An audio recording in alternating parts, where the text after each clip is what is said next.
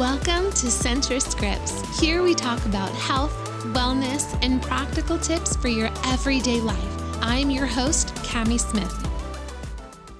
Hi, and welcome to Centra Scripts. My name is Cami Smith, and I am your host. And I am here today with Dr. Travis Engel, who is the chair of pediatrics here at Centra. And we are going to dive into the, the fact, the fiction, all of the things we need to know about RSV. Um, because it is sweeping across not just our community, it's sweeping across the nation. We're kind of at a critical point. And so um, we're going to have you share all of your wisdom with us. But before we dig into that, why don't you tell us a little bit about yourself and what brought you here to Centra? Yeah, absolutely. So, um, my wife and I and our three kids actually relocated back in July uh, for this position.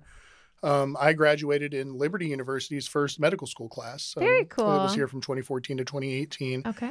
And we always knew this was a place we kind of wanted to come back to. But Mhm. after that, briefly stopped in Chicago for three years and did my residency there in northern Chicago, which was a great experience. And then uh, I have some additional fellowship training in pediatric critical care, uh, which I got at Children's Mercy um, in Kansas City, Missouri, okay. which is an amazing hospital. So the Wow. ability to wrap that experience back up and come back here and work here in the community that really kind of started my medical education is is uh, really neat and uh, it's an exciting time for our family. So. So you love the Lynchburg area, great place for a family. What are some of your favorite things about Lynchburg? Oh my goodness, the view. I mean, I, I, I always tell people you can't. There's really just not a bad place to look in, in the city, you There's know. not. Um, and also getting to really re-engage with the medical students over at Liberty Okay. and kind of um, start giving back to that school that, like I said, launched my medical career. Um, has been That's really neat. So do you go you go back? Do you oh that's right. You Yeah. said you you teach there. Yeah, so I'm actually Okay. uh, adjunct faculty over at the medical school now. So it's really kind of come full circle for us. Wow. Um, it's been really great. And I think a lot of people don't realize here in the community that we actually have kind of an academic medical center, right? I mean, Yeah. we really do. We have medical students, PA students, nursing students, and we're doing a lot of medical education there. So, Yeah. That's really cool. So why Centra? um, well, I mean, number one, the area, right? I think we wanted to come back to this area. Number two, um, just I, I would really uh, emphasize like the culture of yes there. There's a lot of programs and a lot of things I wanted to do Mm-hmm. when I came back to Centra and a lot of things I wanted to bring back with me. Mm-hmm. And the organization as a whole has been super enthusiastic about Yes. engaging kind of on all fronts. Um, in addition to the fact that I think there is such a community need to have a, a pediatric um, resource like Centra for pediatric inpatient care Yes. here so that um, families don't have to go 45 minutes to an hour away to get pediatric care. So that's really important to me. Keeping families close to home, getting them better here, Mm-hmm. not sending them an hour away for for services that we can offer easily in this community. Yeah. So I love hearing your passion behind that. And so um, here we are talking about RSV. And and if you go on social channels, if you go on your Instagram, your Facebook at any point in time, um, it's it's everywhere. You Mhm. have parents asking for tips. uh, What do I do? My child, this is my child's symptoms. Asking the internet, you know, what Yeah. do how do I best care for my family? And so we would love to get your perspective on that. And so just by definition, for those who that for that parent who is taking their child in, they're like, it's RSV. What is RSV? so RSV stands for respiratory syncytial virus, Mm-hmm. and I think the answer is kind of in the name there. It's a respiratory virus that infects the syncytium or that that lining of cells that lines the airway. Okay. RSV is a virus, and RSV causes a clinical uh, condition called bronchiolitis. Bronchiolitis is inflammation and congestion of the lower airways. Okay. So, RSV in and of itself is one thing, and a lot of people get RSV every year. When RSV leads to the condition called bronchiolitis, in children less than two years old, especially children less than six months old, they the congestion and inflammation in the airways begins to overwhelm their ability to clear their airway and breathe normally. Mm. So I want to emphasize, and I think we had talked about this earlier too, that a lot of different respiratory viruses cause the condition called bronchiolitis. hmm RSV just happens to be one of the main causes and Okay. probably one of the worst causes of it. So Okay. I remember when my, my kids were young getting a, a diagnosis of bronchiolitis, and Mhm. I knew what bronchitis was. Never had I heard of bronchiolitis or Right. RSV. And so just having that definition and, and understanding what is being told to you as a parent, I think is really important. And it just Mhm. gives you more to work from. And so be, maybe maybe we're talking to some people or you're listening and you haven't even taken your child in yet. What are the symptoms that are that are cause for concern? Sure. So the symptoms that are cause for concern are a little bit variable based on age. Mm-hmm. So I would say six months and less, right? Kids who are primarily breast or bottle fed. The number one symptom that we normally see, and the number one symptom for admission in a lot of cases, is the congestion and respiratory difficulty that leads to the inability to take oral intake, right? So they can't drink as much as they need to stay hydrated. Mm. And in addition to that, they're having so much respiratory difficulty that they um, can't clear their airways enough to breathe effectively. So those two combined are really what usually brings the kids in. okay. It's one of two reasons. Either they're breathing, uh, the parents' typical concern is they're breathing heavily, they're not breathing effectively, or they're not eating enough. Okay. Sometimes it's all three of those. Yeah. All right. Now, as kids get a little bit older, um, we see a lot of nasal congestion, like I talked about, a lot of trouble breathing. We actually see a subset of kids that can have some wheezing associated with RSV Mm-hmm. or bronchiolitis or any type of viral infection of the upper airway. And that wheezing sometimes requires them to have albuterol. It's almost like an asthma like condition that we call reactive airway disease. So this year has been unique, and don't want to stray too far ahead in the conversation, but this year has been unique in that the typical treatment for RSV is usually supportive care, and kids get over this in four to six days usually. Okay. It's its worst at four to six days, and after that period, it usually gets better. We're seeing longer durations now, okay. and we're seeing more kids who stray into this reactive airway picture and require things like albuterol um, breathing treatments Mhm. and steroids. Albuterol and steroids has never been considered the standard of care for treatment of RSV. In fact, Wow. if you look at all the literature, they're like albuterol and steroids does nothing. And for the most part, in uncomplicated RSV, that is true. All right. But we are seeing more kids, I feel like this year, where that has been beneficial or that Mhm. has been necessary. So the ability to see these kids in the emergency department and when they're admitted and actually kind of dive into that and determine which kids benefit from that and which kids don't has been has been good for parents, right? Yes. So I don't want the conversation to be or the impression to be like all kids need albuterol and steroids because that's not the case. Yeah. One of the things that your pediatrician, the emergency department doctor, or us on the inpatient side in pediatrics can help you kind of pick through is is this appropriate treatment for this for your particular child because all children are a little bit different. Okay. So to expound upon that, since you brought up treatment, um, is there is the answer ever to not bring your child in, or maybe not yet? So again, you know, the things that really bring parents in are um, concern because of the work of breathing, Yeah. right? And when we talk about work of breathing, you've probably heard this on either other news stories that you've seen or even from your pediatrician. We talk about what muscles are you using to breathe. Generally, when you when a child breathes comfortably, there's nothing going on. You are not able to see their ribs when they breathe. They're breathing very comfortably. They aren't taking big, deep breaths. You know, it's really not noticeable, right? In fact, you probably have never really tuned into how your kid breathes when they're not sick Yeah. when they get sick, you may begin to see, wow, you know, every time they breathe in, I see their trachea a little bit. Oh. I see um, a little bit of a dip begin to form above their sternum. If I lift up their shirt and look, I see big folds under their ribs, these what we call um, subcostal retractions. If I really lift up their shirt and look at their whole chest, every time they breathe in, I see all of their ribs. Okay. So These they're are- really trying to take a deep breath. Exactly. Okay. Normally, the main muscles we use for breathing, right, are like the diaphragm Mhm. and we don't use all these muscles in the chest. But when kids get sick, they begin to use every additional muscle they can, what we call accessory muscles. Mhm. So those would be the the signs that your child's working very hard to breathe. Okay. That's the time I think to come to the emergency department and get them seen. Now, let's say that they just have some excessive congestion, maybe a little bit of a fever. You're having to do some nasal suctioning. Mhm. Um, you're worried that they're not eating as much as they normally do, but they're still making a fair number of wet diapers Mhm. right? I think that's a good time to consider calling your pediatrician, have a conversation with the on call line at your pediatrician's office. Mhm. And they are very good about having a set of questions that they can walk through. How much are they eating or drinking? How many wet diapers have they made? Look at their breathing. Do you see this? Do you see that? And then being able to tell you, you know what? I think you're good to come in for an appointment tomorrow. Okay. Or, or I do think you need to go to the emergency room. Or Okay. sometimes there's that middle ground where they say, you know what? I don't want you to wait till tomorrow. I think urgent care is appropriate. I don't think you necessarily need the emergency room though. Okay.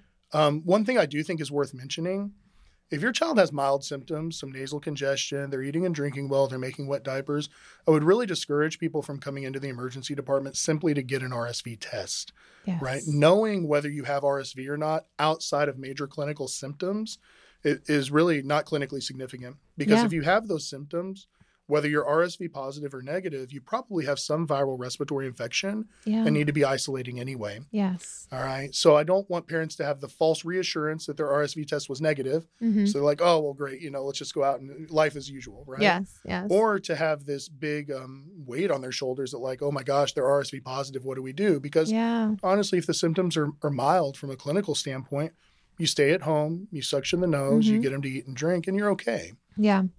So what if you have a child who's a little bit older? They're Mhm. not in that that niche age group where you typically see RSV or Mhm. bronchiolitis. Yeah.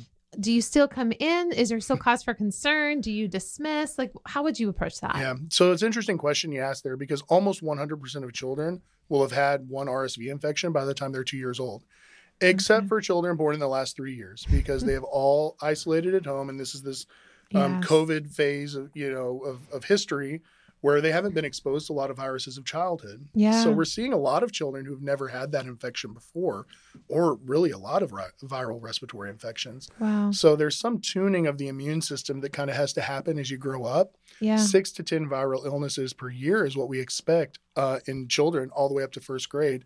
And we have a, a population of children right now who have maybe had zero viruses per Goodness year, right? I mean, if you think back, like Yeah. every parent was always saying in March of 2020 through the end of 2020, we weren't sick once this year, you know? Yeah. And now we have almost this kind of return to normal on steroids, right? Yeah. So you were asking about children outside of the norm, outside of the normal range Yeah. the reason I talk about what I just discussed is because normally you will not get an RSV diagnosis in a child like usually over two hmm because they're not clinically symptomatic enough for it to matter. In most places, they'll be like, oh, it's a viral illness, continue to eat, you know, push Yeah. fluids and all that. This year, um, because we have a, a segment of children who have not been exposed to a lot of viral illnesses, um, I think they're being hit a little bit harder hmm right? So their immune system hasn't been tuned, so to speak, to be able to to ramp up this response to this viral illness. And it's interesting, and I'll just say it's anecdotal for me, hmm right? But here in this community, what I've seen this year that is different from what I saw in residency, which was really the last normal viral season we had, is that a lot of these kids are coming in um, with RSV plus flu, and we're seeing some post RSV pneumonia, pneumonia, like bacterial pneumonia. Oh, wow. Um, so that is a little bit different. Mhm. All right. Uh, and the nice thing about us knowing that on our pediatrics floor and being able to share that experience with our colleagues in the emergency department is normally you wouldn't look for a post viral pneumonia, uh, bacterial pneumonia in a lot Yeah. of kids that age. It's not something that's very common outside of maybe a flu infection. Yeah. Um, but now we're kind of, our, our ears are perked up a little bit, so to speak. Okay. So that's not to say that every kid who comes in needs a chest X-ray. In fact, Yes. we're usually pretty conservative when it comes to chest X-rays and radio radiographic procedures as a whole in children. Yeah. But it's a conversation worth having, and I think it's something that our emergency department doctors, who are really overwhelmed right now, are taking into consideration. So I think it's safe to say that it's serious. Yeah, absolutely. And and so prevention. What what does that look like? How as a community can we Mhm. keep our families safe, our friends safe, our neighbors safe? Sure. So I think it's important to mention that little kids less than six months old generally do not give this virus to adults, right? They don't have a strong enough cough or Yeah. sneeze to give it to adults. And the reason I say that is not to say, oh, take your little kids out. It's to say that they get it from adults. Yes. All right. So if the adults in your life or the older children, right, that you have in school, because I have a, it's interesting, I have a nine year old and a 10 year old and a one year old, right? Okay. so our nine and 10 year old, right, are catching viruses at school, which they would normally catch, and they have the potential to bring it home. In addition to the fact that I'm at the hospital, my wife's out in the community. So, with all that being said, if you are a sick adult, right? You are the one who is going to spread this to children. Yeah. So the adults in our lives really need to take into consideration that if you're not feeling well, if you have nasal congestion, fever, viral symptoms, it's not the Mhm. time to go visit your your friends with children, Yeah. right? And if you have children, it's time to really start washing those hands. It's time to call in sick to work if you can. It's time to really kind of stop the spread. All those things that we were doing during COVID, right? Mhm. These um, quarantine, isolation, stuff like that, good hand washing, Yes. right? They clearly worked because we stopped spreading flu, RSV, stuff like that. Yeah. So it's time to get back to a little bit of that if you're sick. Yeah. The isolation guidelines are not nearly as strict, right? Okay.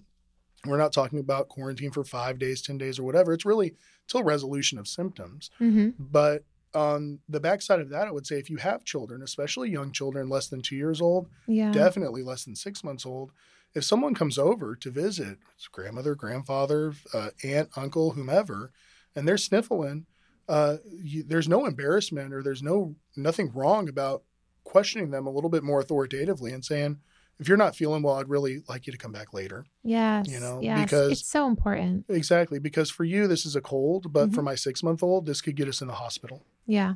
Um, I was speaking with a hospitalist this morning Mhm. and and she was just stressing the importance like don't don't kiss the babies. Yeah, we um, ba- everyone wants you want to snuggle them, you want to hold them, you want to get close. Um and it's so vitally important right now eh, to protect them. And so Yeah. I love that cuz that is something that we can do. Like that's an easy step to protect those around us. Yeah. Um so you did talk a little bit earlier about like what you are seeing in this com- community, but could you expound upon that a little bit? Like how are we being hit here in Lynchburg, in Farmville, in Bedford, Danville, all of all of where, where we have our facilities, Gretna? How what are you seeing and what are you hearing from your colleagues? Yeah. So in general, the children two and less come in with um, RSV, pretty typical presentation, maybe a little bit more severe than it had been. Some are responsive to albuterol, like we talked about, have this Mhm. kind of asthma or reactive airway disease kind of component that we have to kind of pick apart after they're admitted, or we have to kind of talk with the emergency department doctor about whether or not this patient would benefit from albuterol at home. The other side of that Mhm. is these children over two, we're seeing a lot of co-infection with flu. Yeah. And that's really what is landing them in the hospital. It's very, pretty rare, honestly, for kids over two, certainly kids over six, yeah. to be so sick with RSV that they have to, that they require hospitalization. So here we're seeing a lot of co infection with RSV and flu. All right. I think that's what's tipping our severity a little bit uh, Yeah. over the edge as well. We're also seeing that, um, you know, our facilities that we rely upon for an increased level of care, right? Mhm. Pediatric ICU level of care are overwhelmed, right?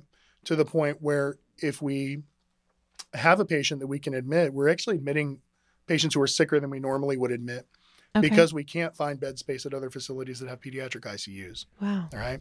So we're capable of managing that here. We're safe to manage that here, Mhm. but it's also stretching our resources on the back of two or three years where the nurses and the, the staff on the inpatient side have gotten a little bit used to a lower census, right? yeah. Um, so, you know, we had talked a little bit earlier. There was a lot of places throughout the country during COVID that did not have enough productivity, enough patient admissions to um, maintain, to keep their doors open, right? Yeah. A lot of hospital systems closed their pediatrics floor. I think it's really a testament to Centra's commitment to this community that they were able to keep the pediatrics floor open Yes. in a time where it really wasn't as productive, but it definitely was a service to the community. hmm And uh, the community right now, I think, is really reaping the benefit of that because we have this capacity to admit patients here in town. Yeah. So we can take care of our community. Yeah, absolutely. I love that. That's incredible. Well, is there anything else that you would think would be important to relay to those who are listening today? Sure. We talked about prevention earlier. There was one other component of prevention that I wanted to mention. Okay. Um, there is a medication called um. Okay. We had talked about that a little bit um, when you and I came. You kind of emailed about information to share with the community. yes. It's not a vaccine for RSV, but it is a treatment that's very important for patients who may have significant illness. Okay. And those patients are usually premature babies. Okay. Mm. So if your child was born prematurely, less than 28 weeks gestation for sure, less than 32 weeks gestation in specific circumstances Mhm. with a heart defect, res- um, chronic lung disease, et cetera. This is a conversation that's important to have with your with your pediatrician and asking if that medication is right.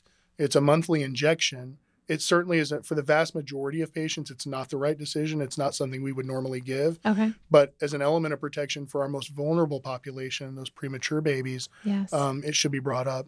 The issue we have this year is RSV season started so early yeah. that palivizumab is not generally indicated until October. We were seeing RSV in um, really in July and August. Goodness gracious. Right. So it's not generally approved by insurance until October through March. okay. Um, but we saw it so early this year that a lot of patients who may have benefited from it were not within that window being covered. Still Yeah. an important conversation to have.